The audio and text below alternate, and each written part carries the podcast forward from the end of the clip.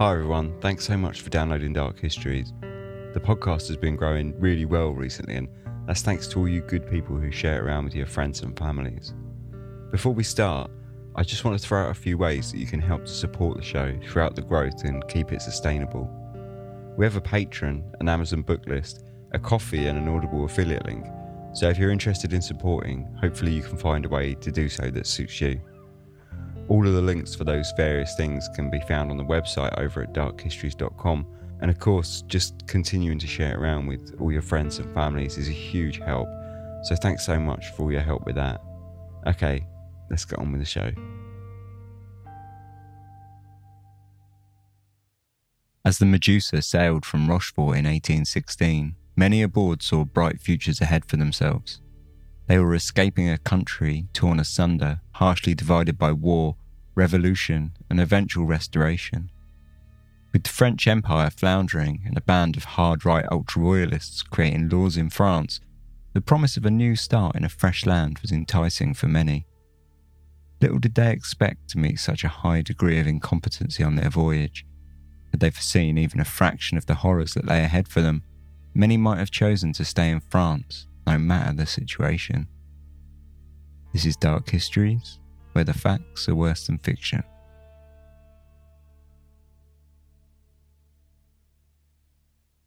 Hello, everyone. Welcome to Dark Histories. I'm Ben. As always, this is season three, episode 17. Today's episode, I thought we'd go a little bit more horror than we have been of late. I figure, you know, the nights are starting to roll in. I'm starting to get back into that kind of real horror kind of vibe.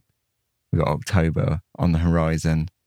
So yeah, I'm not sure if this would be horror for everyone, but for me particularly, I don't know. See, I'm not sure if this is really just sort of my own fears and phobias or whatever. But I, I, I mean, I was writing this and I was getting sweaty palms. This is an absolute horror show. Um, before we start, I do want to say thank you to the new patrons and obviously all the current patrons as well.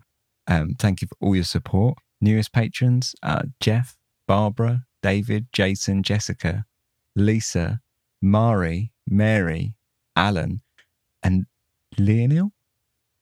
I think it's Leonil. Fingers crossed I pronounced that one right. Thank you very much for all your support. As always, uh, it's super appreciated. And I'm at a level of support now where during the next break in seasons, I'm going to be looking at hopefully making some changes um, to the production of the show. Nothing scary. It will all be good things, um, just in terms of the sound quality and whatnot. So yeah, that's all going to be thanks to everyone who supports really um, and has made that possible. So thank you very much. I, I, really do appreciate that. I'll talk more about that as the time comes. Um, but for now, let's get on with the show. This week's episode is Death Raft, the wreck of the Medusa. France in 1816 was a volatile place to be.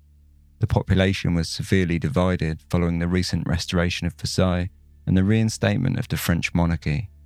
Republicans were in a state of collective loss after Napoleon's defeat and exile, and the country as a whole drew into a recovery period from the long running battles which had devastated the country in the years prior.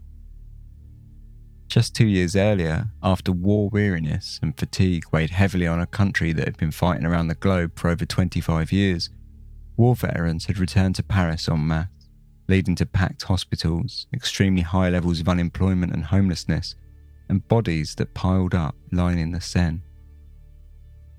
In order to relieve the situation, asylums were emptied of their patients to create more bed space for the returning soldiers, and mass graves were dug for those less fortunate.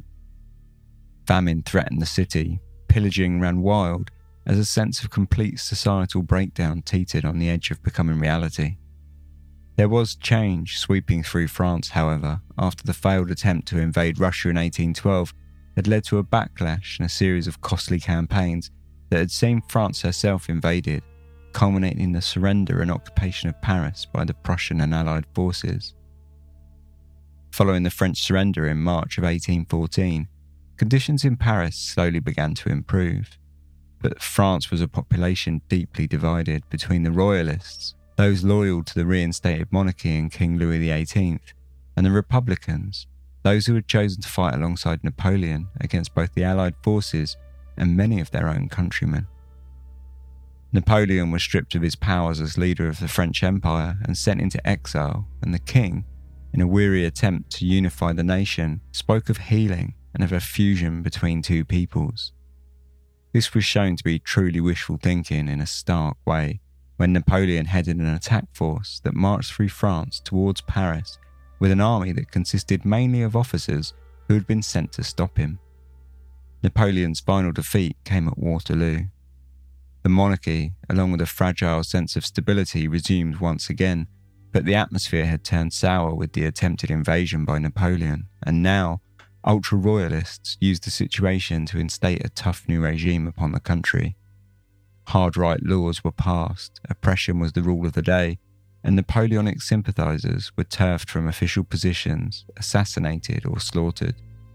They were replaced by men who had remained loyal to the king during the times of the revolution, those that had chosen to flee and fight alongside the Allied forces against their own country. It was in this deeply torn atmosphere that the French Minister of the Navy planned for the completion of the British handover of a colonial outpost in Senegal. Originally a French colony, the British had taken control of the land during the Seven Year War in a plan to strangle international trade and weaken the French economy. Following the American Revolutionary War, the Treaty of Paris saw it handed back to French occupation. In order for the handover to transition smoothly, France was sending a convoy of four ships to Senegal that would include the French governor of Senegal to be, his administrators and other governing officers, two full companies of the African Battalion, and a whole host of colonialists who had been offered land for helping to rebuild the colony, ranging from explorers and geographical engineers to tradesmen, shopkeepers, and clerks. In total, the four ships were to carry over 400 people to the colony it was, for many, perhaps the promise of a fresh start in a land distant from the troubled atmosphere of the French mainland.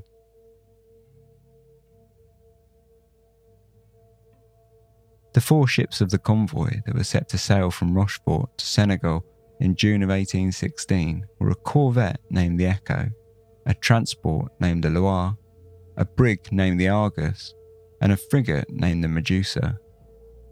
The men chosen to captain and lead the ships were a reflection of the French situation. During the culling of revolutionary sympathisers from military positions, many had been replaced by royalists who were seen by some to have not entirely earned their position. Giquel Destouches, the captain of the transport ship Loire, had served with the French Navy since he was 10 years old. A fierce Republican, he had been imprisoned by the English for six years and fought at Trafalgar at only 33 years old, he was already a weathered hand and found the situation most distasteful. Veterans of great wars are vegetating on half pay in ports, while brilliant commissions are given to those whose only merit has been to remain faithful to the Bourbons. His outspoken feelings echoed throughout the convoy's leadership, where revolutionaries and royalists, men who had previously fought one another in battle, were now rolled together, sent to sea, and expected to get along. One man, who embodied the target of Destouches' attacks, was frigate captain Hugh de Roy de Chaumareix.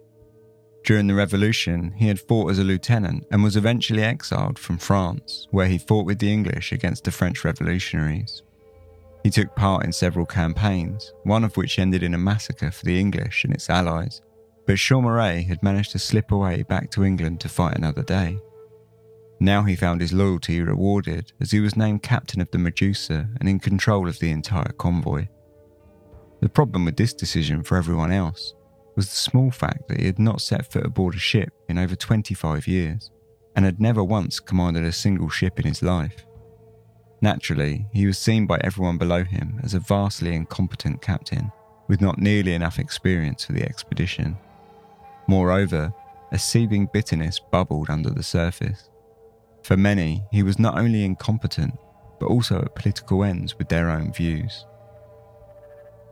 He was a courageous gentleman, but not very serious minded, and he seemed to find it natural that I would be his obedient servant. First, I made him understand that I was myself as true a gentleman as he was, and that I did not think that I had done wrong in serving my country during the time he had chosen to go into exile.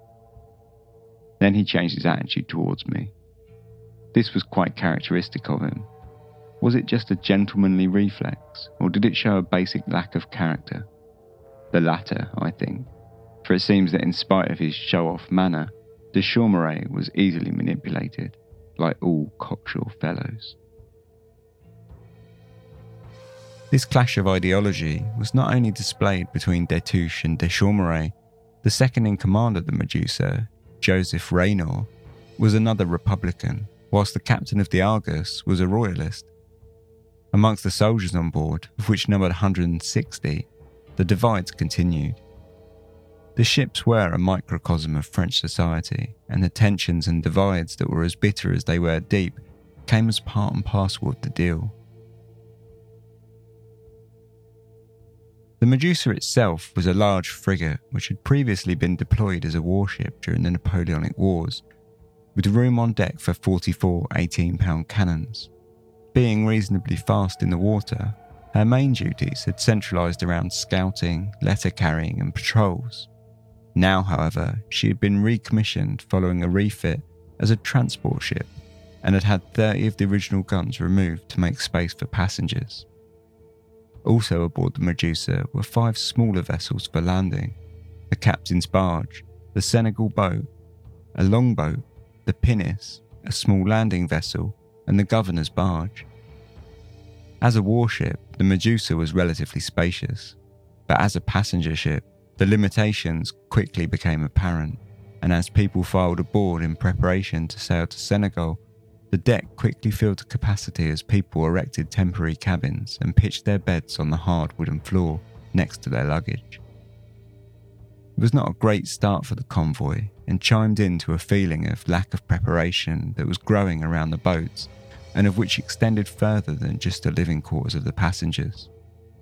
Those in command noted in journals of how late in the year it was that they were setting sail, and of how the charts given to them for navigation were wholly outdated and next to useless for charting a safe passage along the West African coast. The captain of the Echo, Francois Marie Cornet de Venancourt, wrote in his own journal as the expedition prepared to sail For the record, we have already wasted too much time.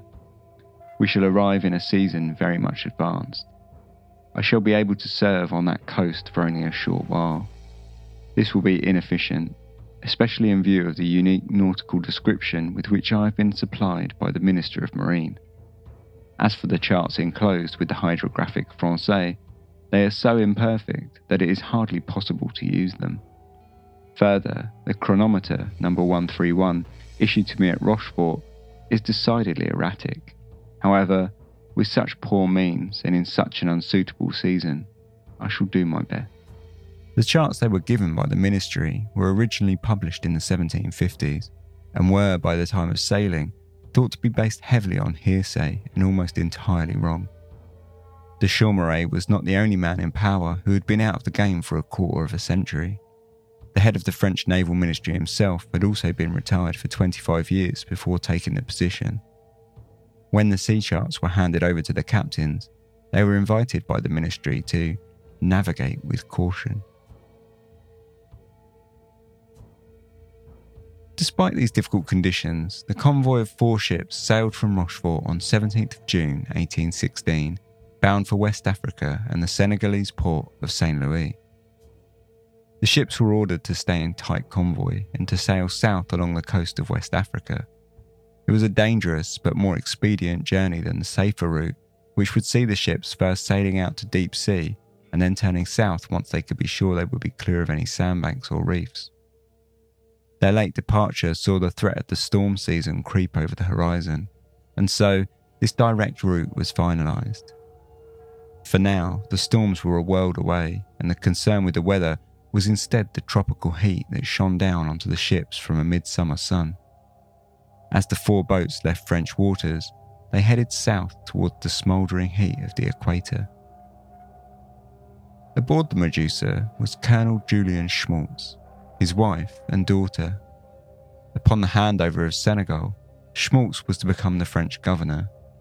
He was not keen on the proposed idea by some of the captains to prolong their journey by heading out to deeper waters before turning south, and privately, he pushed de Chaumareix to stick to the coast as planned and to sail ahead as quick as they could. De Chaumareix, much inexperienced as he was, privately agreed. For him, the route along the coast came with a secondary benefit that it was almost impossible for him to get lost, as his navigation would, for the most part, remain on autopilot as the ship followed down the coastline. Quickly, the convoy began to separate. The Medusa was a relatively fast ship, and it pulled away ahead of the Loire almost immediately.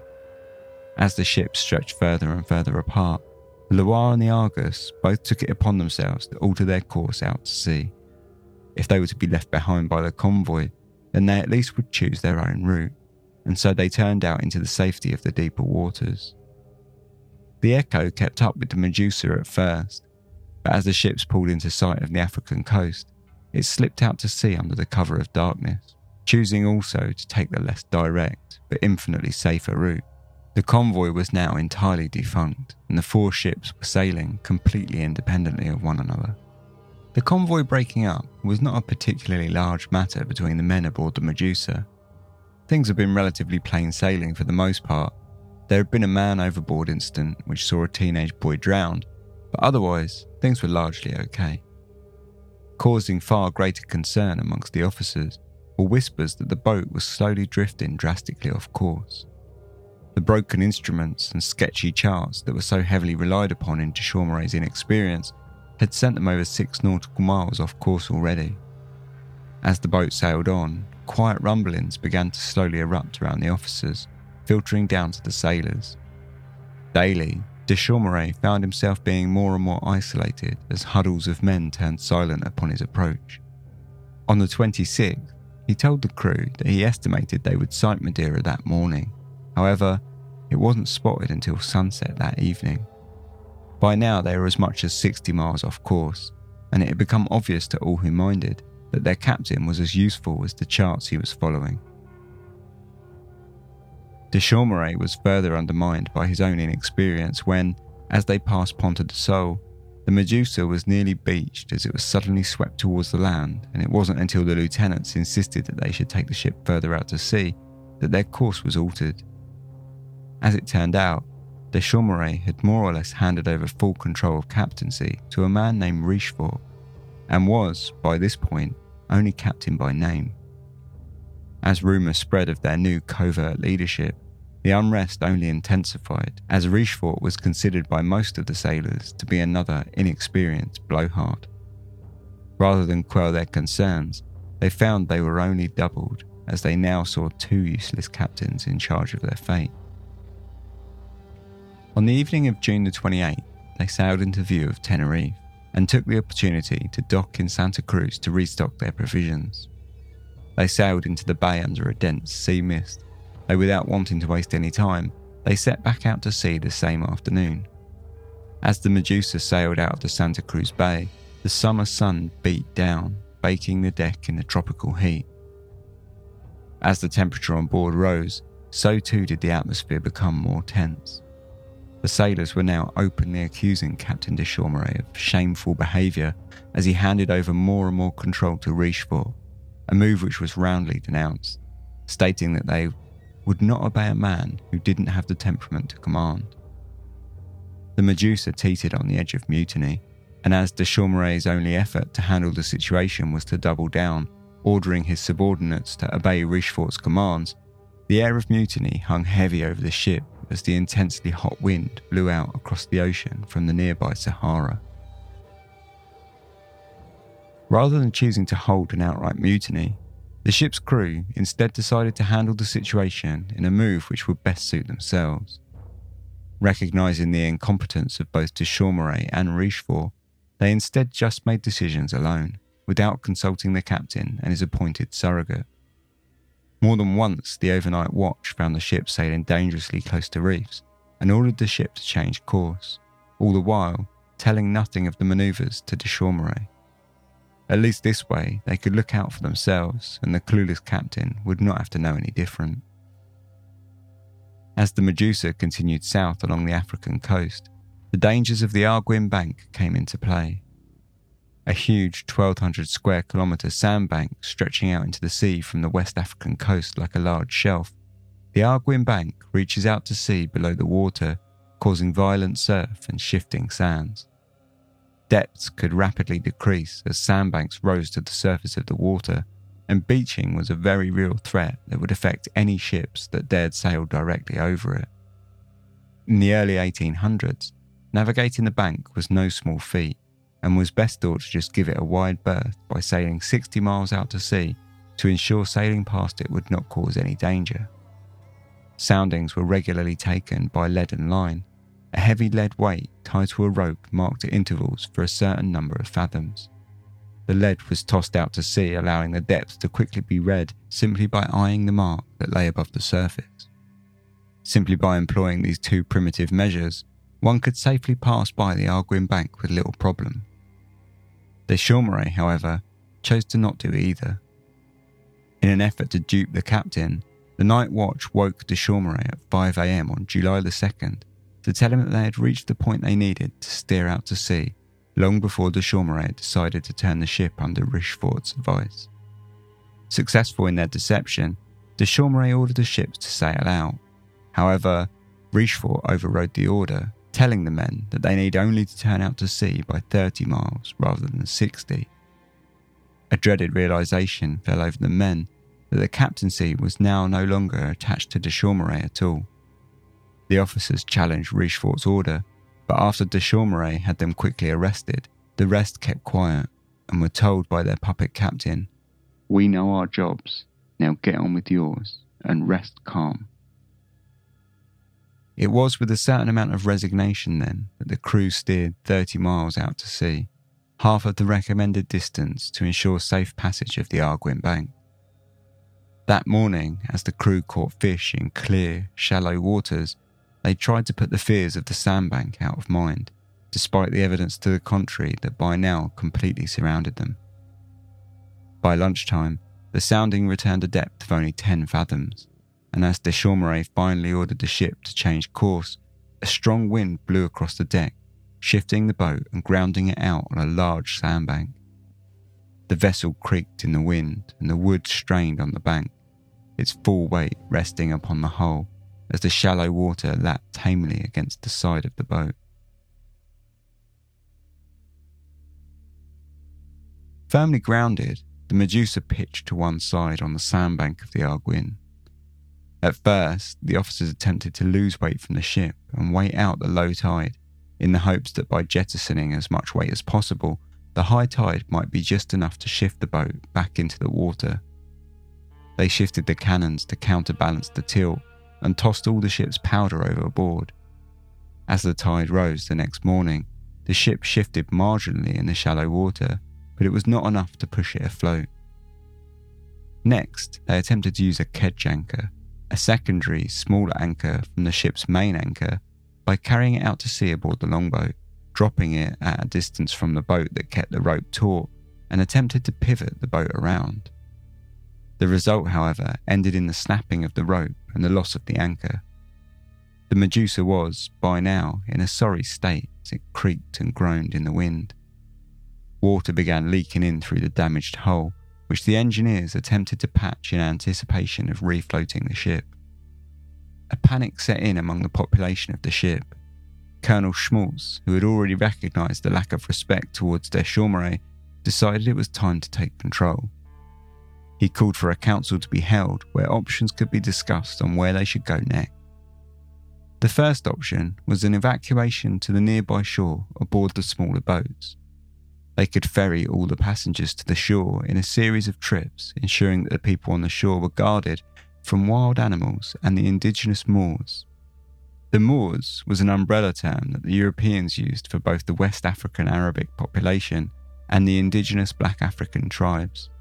As always with colonial expeditions, there was a suspicion and fear of the indigenous peoples that stemmed from superstition and sensationalist reports of previous encounters. Stories of barbarism, piracy, and cannibalism rung heavy in the minds of the shipwrecked passengers. The second suggestion put forward at the council was to build a large raft from the wood of the Medusa that could hold everyone. The raft would then be towed to land by the five smaller boats, allowing everyone to arrive at the same time, ensuring their safety from whatever might await them on the foreign shores. The two plans were put to a vote, with the raft winning out. Design and construction of the raft began immediately, and the precarious vessel was quickly completed. It sat in the water at 65 feet long and 22 feet wide, and bobbed precariously below the waterline. A 15 inch high railing was constructed around the edge, insufficient to achieve much of anything at all. The night of the 3rd of June was a rowdy one, as the ship's sailors decided that it was high time to drink the ship's wine stores rather than leave them behind. Anarchy broke out aboard the ship as drunks staggered around, looting everything they could get their hands on. Men with clothes pulled from the passengers' luggage laughed, sang, and brawled on the deck of the Medusa, their voices rising out over the sandbanks. By 3 a.m. on the same night, it was decided by the ship's engineers that water flooding in from the damaged hull was now enough to be a considerable danger for the ship, threatening to break it up under its own weight as it perched on the sand. The evacuation was ordered with haste, and though a list had already been written up which delegated people to each ship and to the raft, it was quickly discarded as every man took to save themselves. A blazing cacophony of drunken soldiers, sailors, and officers piled onto the raft which instantly began to sink. In order to remain buoyant, the raft's provisions were cast overboard as still more passengers piled onto the precarious platform. Naturally, the officers in charge on the Medusa took it upon themselves to secure their own boats. De Chaumareix boarded the well stocked captain's barge, while Schmaltz got aboard the governor's barge. Overstocked and undermanned, the five boats began towing the raft away from the sandbank before the evacuation had even been completed.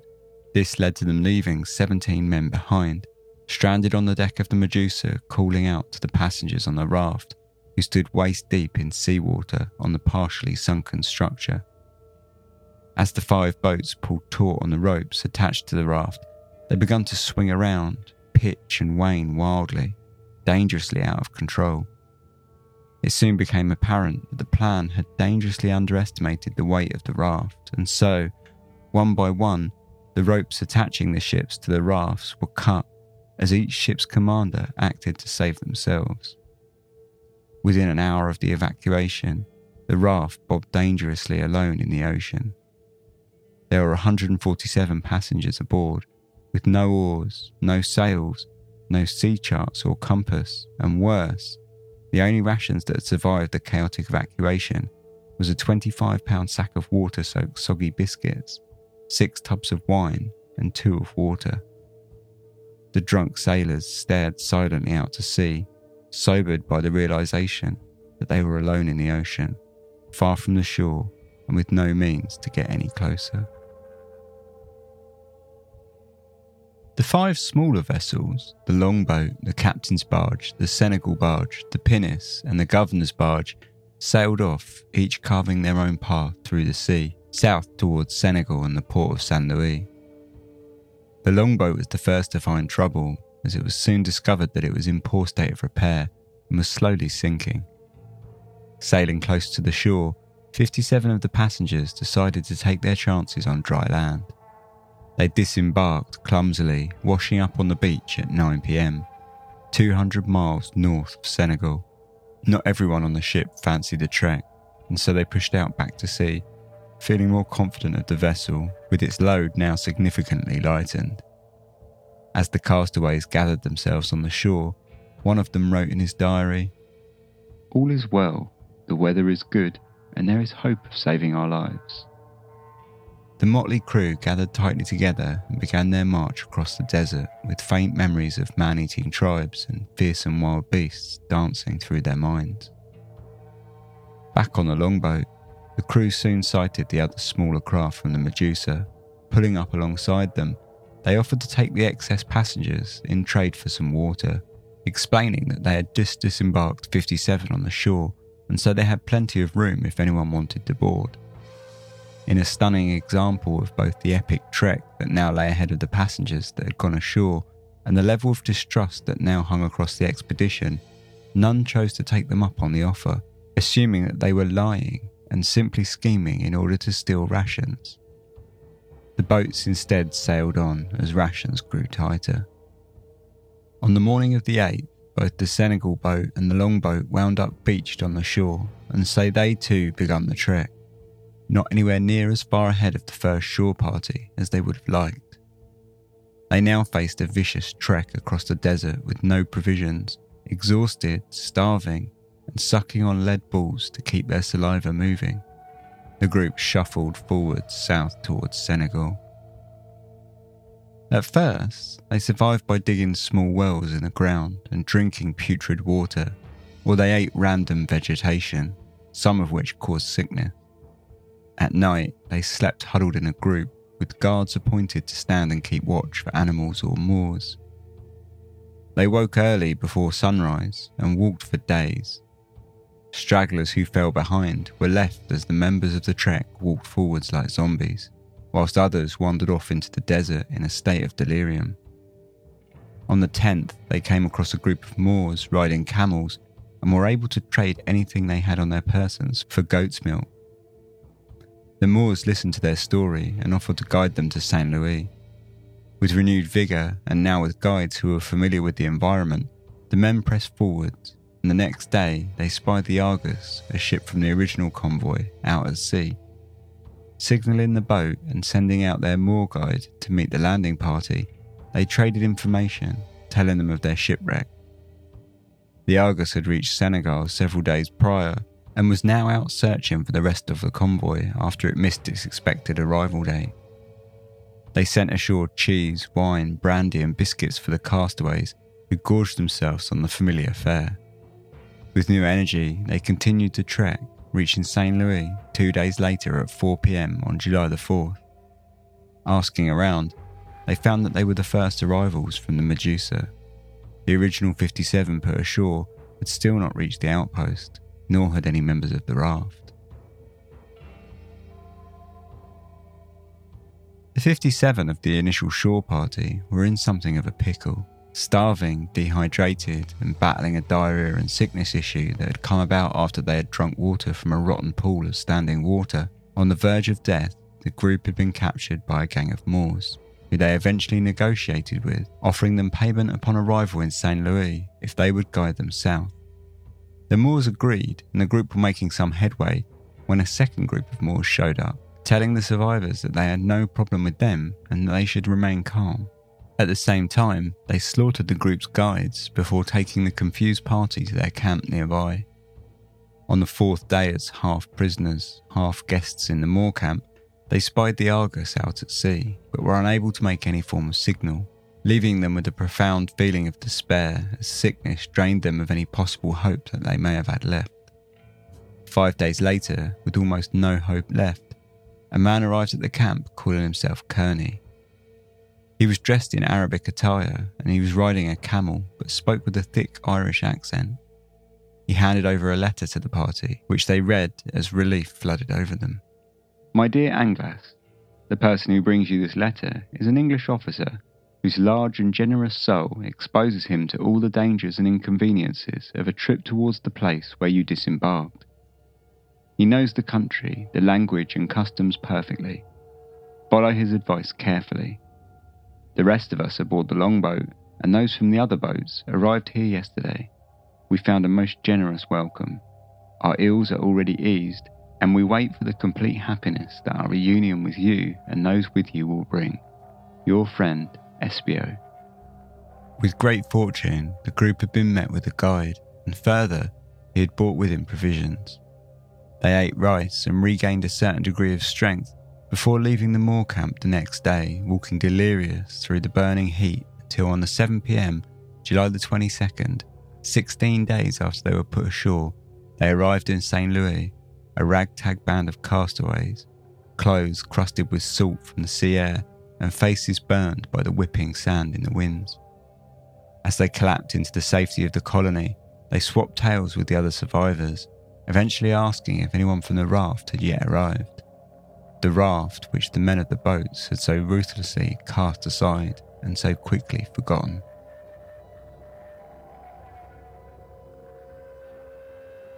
As the five boats pulled away from the raft and across the horizon, silence slowly began to fall over the men aboard as one by one each member realised just how dire their situation now was.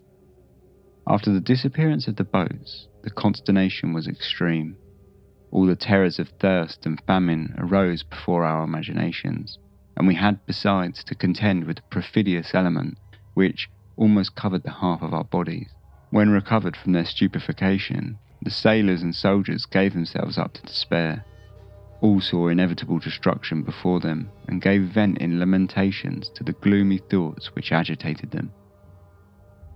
The officers and senior members of the expedition aboard included the surgeon Henri Savigny, geographical engineer Alexandre Correard, secretary to Schmaltz Griffon du Bellay, and midshipman Coudein, who was by far the most experienced sailor, though he had been badly wounded in the leg during the anarchy of the evacuation. Deciding that leadership needed to be grasped and utilised if any chance of survival was to be had, Surgeon Henri Savigny took control of the raft and ordered a small mast and sail to be constructed. Drastically undersized and with no means to actually steer the barely floating platform, the small sail would at least allow them to move, even if it would be at the whim of the winds that whipped across the sandbanks. He then distributed the soggy biscuits, soaked in wine to disguise the taste of the seawater. The 25 pound sack, split among 147 passengers, made for a barely worthwhile ration, and once it was gone, the food aboard the raft was entirely depleted. As the men sat, turning over the mulch biscuit in their mouths, their minds wandered to fantasies of rage and revenge upon those that had cast them aside to save themselves. This burning hatred fueled an initial buoyant survival spirit amongst the raft dwellers, though perhaps, crushed on board a sinking makeshift raft, this was not the best set of emotions to dwell upon. The first night passed peacefully as the structure creaked and blew in the wind. By morning, as the sun rose, 12 of their number had perished from their injuries sustained during the evacuation. Some had passed out from pain and slipped from the raft, lost into the sea. The second day, too, passed without major incident, though three members committed suicide in despair, tossing themselves into the sea. Members who still held onto their faculties watched on with indifference as space slowly opened up and was at once swallowed by those around it. That night, strong winds blew and a storm hit the raft, blowing it to and fro, pitching and tilting in a manner that was dangerously close to capsizing it. In the crush of bodies that struggled to stumble from one side to the next in order to attempt to counterbalance the tilt, those underfoot were trampled indiscriminately with the rising levels of despair and anger on board, a group of sailors decided to take it upon themselves to steal the remaining wine and get drunk. This quickly led to violence breaking out all across the raft as the sailors began to tear at the structure, intending to smash it up and dash them all to sea. Those that attempted to stop them were drawn into the brawl, and before long, a full scale riot had broken out. Swords and bayonets flashed beneath the night sky as waves slapped up, washing across the precarious platform, and all around, bodies fell as blood seeped off the platform, dissipating into the surrounding ocean. People with no weapons chose to bite their foes, desperate to defend themselves. By morning, any survivors had eventually punched themselves out, and as exhaustion fell across the group, silence sprang up in place of the screams and moaning of the injured. Bodies lay piled up on the raft, Body parts floated and bobbed across the deck.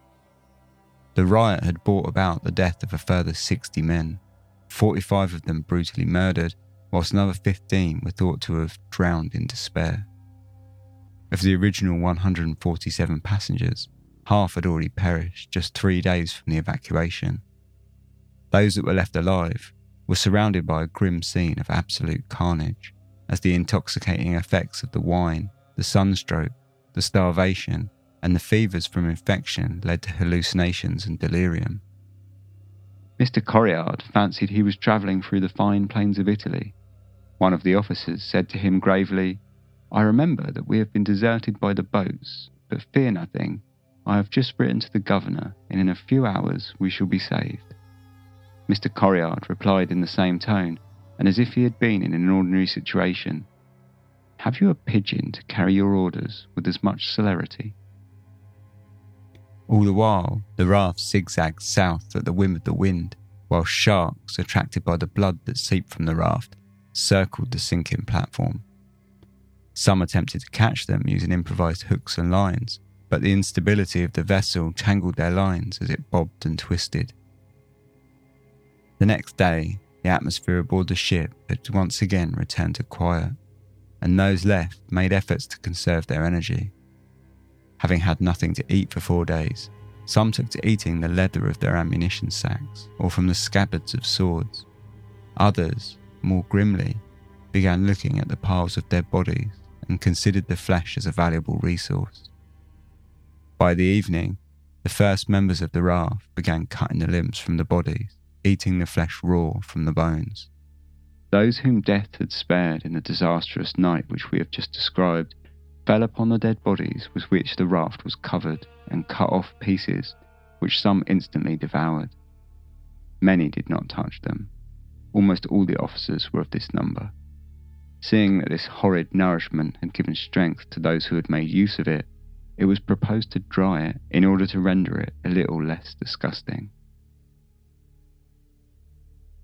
In a rare spot of luck, shortly after, a large school of flying fish passed the raft, with several jumping up onto the deck.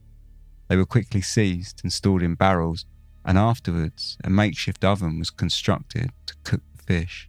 Many members now took it upon themselves to partake in a human feast that lay on the decks of the raft, tearing strips from the bodies and cooking it, eating it together with the fish in an effort to disguise the taste. Realizing that the bodies were a useful form of sustenance, more and more of them were cut into strips and hung from the ropes that held up the mast in order to dry the meat. The fourth night fell upon the raft, which now looked like a macabre scene of butchery. As many began to sleep, a second mutiny sprung from a group of soldiers.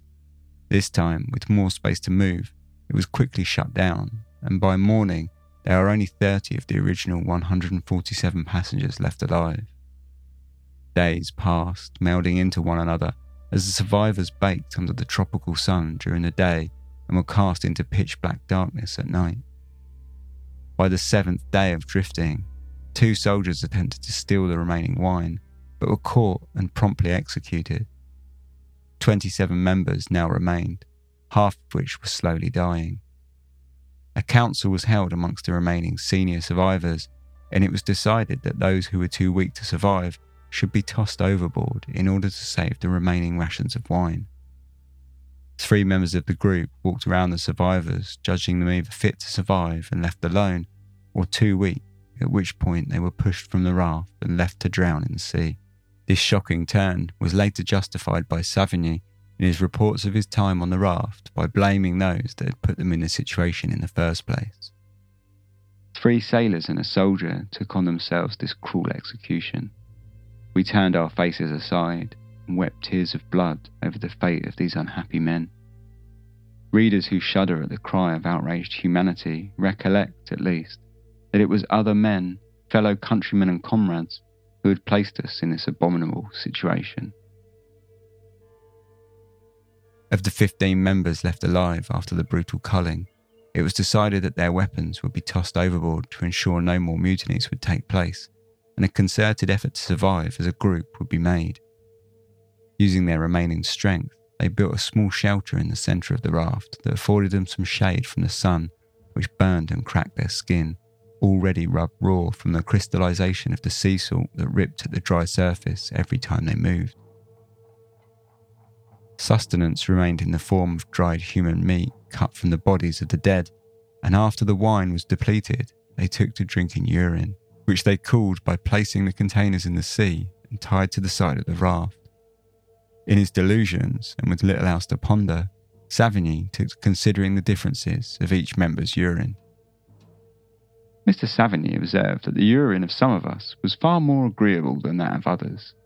There was a passenger who could never prevail upon himself to swallow it. In reality, it had not a disagreeable taste, but in some of us it became thick and extraordinarily acrid. It produced an effect truly worthy of remark. On the tenth day of drifting, they were encircled by sharks, and whilst none managed to do any damage to the survivors, a a school of jellyfish washed across the submerged deck, stinging them violently. Whilst the stings weren't a danger to their lives, they caused sickness and intense, agonizing pain. Beginning to feel despair hanging heavy over the raft once more, the next day some suggested building a smaller raft and attempting to row ashore. Summoning their strength once again, they built the boat along with a set of oars, but as soon as they sent one member aboard to test its seaworthiness, it quickly sunk. Three more days passed. As the men began to seriously consider taking their own lives, unsure of where they had drifted, the Argus was spotted on the horizon. Tying a string of material together and hanging it from the mast as a signal, they attempted to flag her down, but she soon disappeared over the horizon. Sinking back onto the deck, things began to feel very bleak indeed. Strips of human flesh hung all around them, drying in the sun. The bodies left aboard, rotting and stinking. Hope was all but lost. From the delirium of joy, we fell into profound despondency and grief. We envied the fate of those whom we had seen perish at our side, and we said to ourselves, When we shall be destitute of everything and our strength begins to forsake us, we will wrap ourselves up as well as we can. We will lay ourselves down on this platform, the scene of so many sufferings, and there we will await death with resignation. At last, to calm our despair, we wished to seek some consolation in the arms of sleep. The day before, we had been consumed by the fire of a burning sun. This day, to avoid the fierceness of his beams, we made a tent with the sails of the frigate. As soon as it was put up, we all lay down under it so that we could not perceive what was passing around us. We then proposed to inscribe upon a board an account of our adventures, to write all of our names at the bottom of the narrative, and to fasten it to the upper part of the mast in the hope that it would reach the government and our families. Two hours later, as they drifted listlessly in the ocean, a wake broke out across the deck of the raft. Turning their heads from the shelter, elation fell across them as the Argus drew up alongside the bizarre looking raft of death. Those that I had rescued had fed themselves on human flesh for several days, and at the moment I found them, the ropes which held the mast were covered with morsels of this flesh which they had hung up to dry. It must have been a truly horrifying sight. For those aboard the raft, they had little room to be ashamed. They collapsed aboard the Argus, which sailed back towards St. Louis. In their 14 days at sea, they had drifted 90 nautical miles south of the wreck of the Medusa. Of the 147 originally on board, 15 had survived. As they pulled into the Senegal port two days later, the survivors from the Medusa were finally reunited. Those that had struggled, and those that had escaped without a moment's thought and sailed to St. Louis in relative opulence. Both the Senegal boat and the captain's barge had made the journey to St. Louis without trouble, feasting on luxury provisions until they met up with another ship from the original convoy, the Echo, which they boarded sailed the rest of the way in comfort. Once back in St. Louis, the survivors who needed treatment were bunked into the local English hospital, whilst those fit enough found families to stay with, either French or sympathetic English. 52 days after the wreck, the Medusa was found by a salvage vessel sent from the French port, and on board they found three survivors from the 17 that had been left behind. These men had survived by eating the rations left aboard the boat and were just barely alive. Were they not found, it was estimated that they would have died within days. As something of a catharsis, Henry Savigny began writing his report of the time he spent aboard the raft, and when he arrived home in France, it was quickly leaked to the French left wing press, who pounced on the story, creating a national embarrassment for the ultra royalists in charge of the expedition. De Chaumareys took it upon himself to blame the faulty charts given to him at the outset, but Savigny's account was damning. He was eventually court martialed in Rochefort and tried on five counts. He was acquitted of abandoning his squadron, failing to refloat his ship, and of abandoning the raft. However, he was found guilty of incompetent navigation and abandoning the Medusa. The verdict lessened the severity of the trial, and though he still stood against the possibility of the death penalty, he was given just three years in prison. Of the 15 raft survivors, five more died within five months of rescue due to health due to health complications directly caused by their time on the raft. The horrors they endured were painted by Theodore Géricault in 1819 in a large oil painting that shows the scene of the moment when the Argus came into view over the horizon and the 15 survivors attempted to signal the ship to effect their rescue. It was first displayed under the title of Shipwreck Scene, though everyone who saw it was instantly aware that it was a scene from the raft of the Medusa. It was both artistically and politically confrontational and eventually purchased after Géricault's death in 1824 by the curator of the Louvre, where it still hangs today. The wreck of the Medusa was uncovered in 1980 and its artifacts put on display in Paris Marine Museum. Let the reader imagine 15 unfortunate men, almost naked, their bodies and faces disfigured by the scorching beams of the sun. Ten of the 15 were hardly able to move. Our limbs were excoriated our sufferings were deeply imprinted on our features. Our eyes were hollow and almost wild, and our long beards rendered our appearance still more frightful. We were but the shadows of ourselves. Through how many terrible trials have we passed? Where are the men who can say that they have been more unfortunate than we?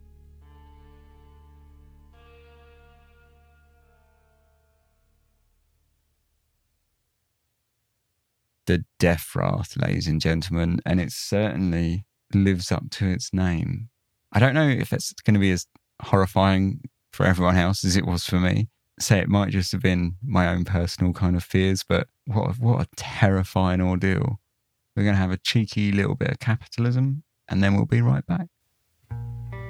Thanks for listening to Dark Histories. This podcast is entirely independent and funded by myself and listener support. So in order to do that, we need to, you know, run a few ads. So by that ends, we become an official affiliate with Audible. If you're unaware of what Audible is, it's an audiobook subscription service where you pay a monthly fee, and with that fee, you get a credit that you can spend on an audiobook of your choice. It's actually quite a good service, and I'm a member of it myself, so I'm quite happy to have it as a kind of advert in Dark Histories, despite the fact I don't really like adverts because I just think it's a, a good service that's a decent value for money. The basic deal with Audible is that you get a credit once a month that you can spend on an audiobook. And if you cancel, you keep all your books, which is quite nice. They don't take any of your stuff away. Um, you, I, I routinely start and stop my subscription when I when I don't need to use it, basically, and all my books stay there. They have an app on iOS and Android, and I do believe Windows as well. So you can always listen to it on any device, and they all sync up as well, which is pretty handy. If this sounds at all interesting to you and you're interested in trying it out, then head over to audible.com forward slash dark histories, and you can get a one month trial where you get a free audiobook of your choice. At the end of the trial, if you don't like it or you think it's not ready for you, you can cancel it and you can keep your free audiobook. And by using our affiliate link, we get a small kickback in the process, which helps to support the show. So it's win win for everyone, really. So if you are interested, that link again is audible.com forward slash dark histories. Or if you prefer, go to darkhistories.com, check out support, and you'll find a link there that leads directly to the trial page. Thanks very much. Ads are a pain in the butt, right? Of course, you can hit that 30 second skip button, and that's all cool. But a much cooler way of skipping the ads is to sign up to the Dark Histories Patreon. You get a bunch of different benefits for doing so, including ad free shows, access to early release episodes, the full back catalogue of bonus episodes, including the live stream archive and all the other bonus content. You get access to all my research notes for each episode, and you get the added bonus that you're actually a part of the show, helping to keep it independent and sustainable from as little as $1 a month. So if you think that might be something you might be interested in doing, hop over to darkhistories.com and you'll find the support page with all the details to get involved. Thanks very much for not skipping this and giving my hard sell a listen. Let's get back to the show. Welcome back. So, the wreck of Medusa, something I found really interesting about it was how, how little the English press um, spoke about it in 1818, like as it when it happened. Back then, there was an awful lot of European news in the press, especially French. Um, there's a lot of sort of news about the French courts and things like that. So I, I assumed that it, you know, then this would be sort of right in the newspapers quite a lot. But yeah, no, there was almost none, and uh, I was quite surprised by that. Uh, I found like a few stories, but they're all like middle of the newspaper and just sort of kind of general, um, nothing too sort of large, uh, just small stories. So I was quite surprised by that that that they didn't get a bit more involved because, especially given that it's a sort of embarrassment for France, I would have thought the English press would have loved that, and you know that that it involved the English as well, like the the, the English, um, obviously handing over Saint Louis to France. But then I wondered if that was perhaps why. Perhaps they just didn't want to remind people that they were handing over St. Louis to the French. So they kind of kept it low key. I, I don't know. Maybe they just didn't think it was much of a story. But I, I, and it's just a, an aside, really, that I just found quite interesting. If you enjoyed the story, I, I ho- wholly recommend a book called The Wreck of the Medusa by Jonathan Miles. It, it's a really good book. I mean, honestly, I feel like I skimmed a lot of the grimness that was going on, um, especially the people that walked from the shore down the coast of Africa. Basically, I, I sort of skimmed over their ordeal to a certain extent, and but but he kind of goes more into it, and and and it's really good. And not only that, but the book is more so about the painting uh, by Géricault, and it's really interesting. It's really gives you a good sort of insight into the actual story that I've just told, and the history around it as well with the painting and the, the political situation.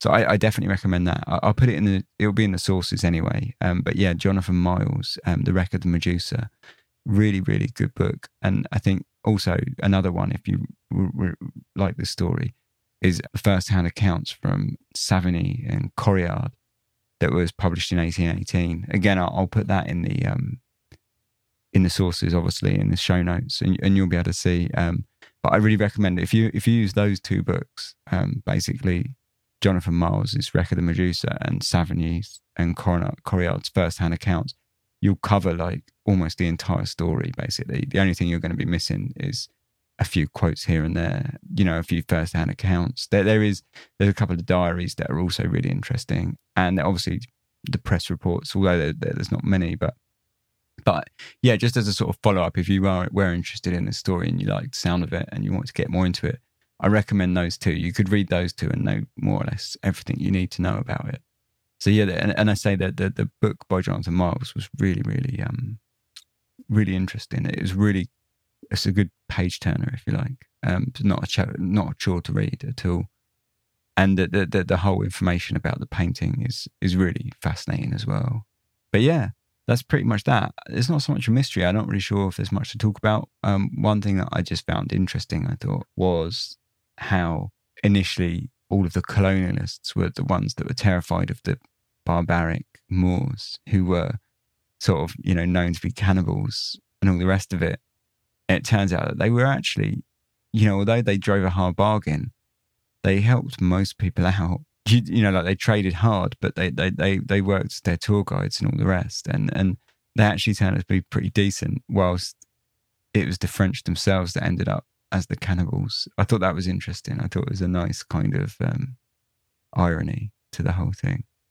But yeah, otherwise, I think that's kind of that. So I think we're going to move on because I uh, say it's not really a a mystery. So there's not too much to talk about, but I hope you enjoyed it. Say, I, I, I wanted to go, I thought we'd been not light, because Dark Histories is never really light, but I thought we needed a bit more of a scary story. And I thought this was pretty scary. So I hope you enjoyed it as much as I did. I say I found the whole thing terrifying. I don't know if that's just me being like the idea of being trapped on a raft in the middle of the ocean that is almost sinking, surrounded by sharks, at night, that dark sea below you. Oh my, and oh no, that by itself is making me curl my toes now. It's just a horrible thought. And then you add in everything else the drying human flesh hanging from the masts and drinking your own piss and eating dead bodies. It, wow, it's a real horror show. so, yeah, I, I hope you enjoyed it. Um, uh, I, I, say I, I, I enjoyed it. Uh, but yeah, um, we'll be having a, a, live stream. I'm not sure what that will be about. I, I mean, I guess it'll be about this story and we'll talk about it a little bit, but I should imagine we'll probably go off topic pretty quick. But yeah, that'll be next Saturday on YouTube if you want to come along. Um, follow our social media, all the information will be there. Um, otherwise, that's about all I've got to say. If you'd like to find us on social media, we're on Twitter, Facebook, Instagram. We've got our own Discord channel if you want to come on that. Basically, go to darkhistories.com. All the information's there. If you want to contact me, you can do so. Contact at darkhistories.com is the email address. Or again, just go to darkhistories.com and you'll find links there.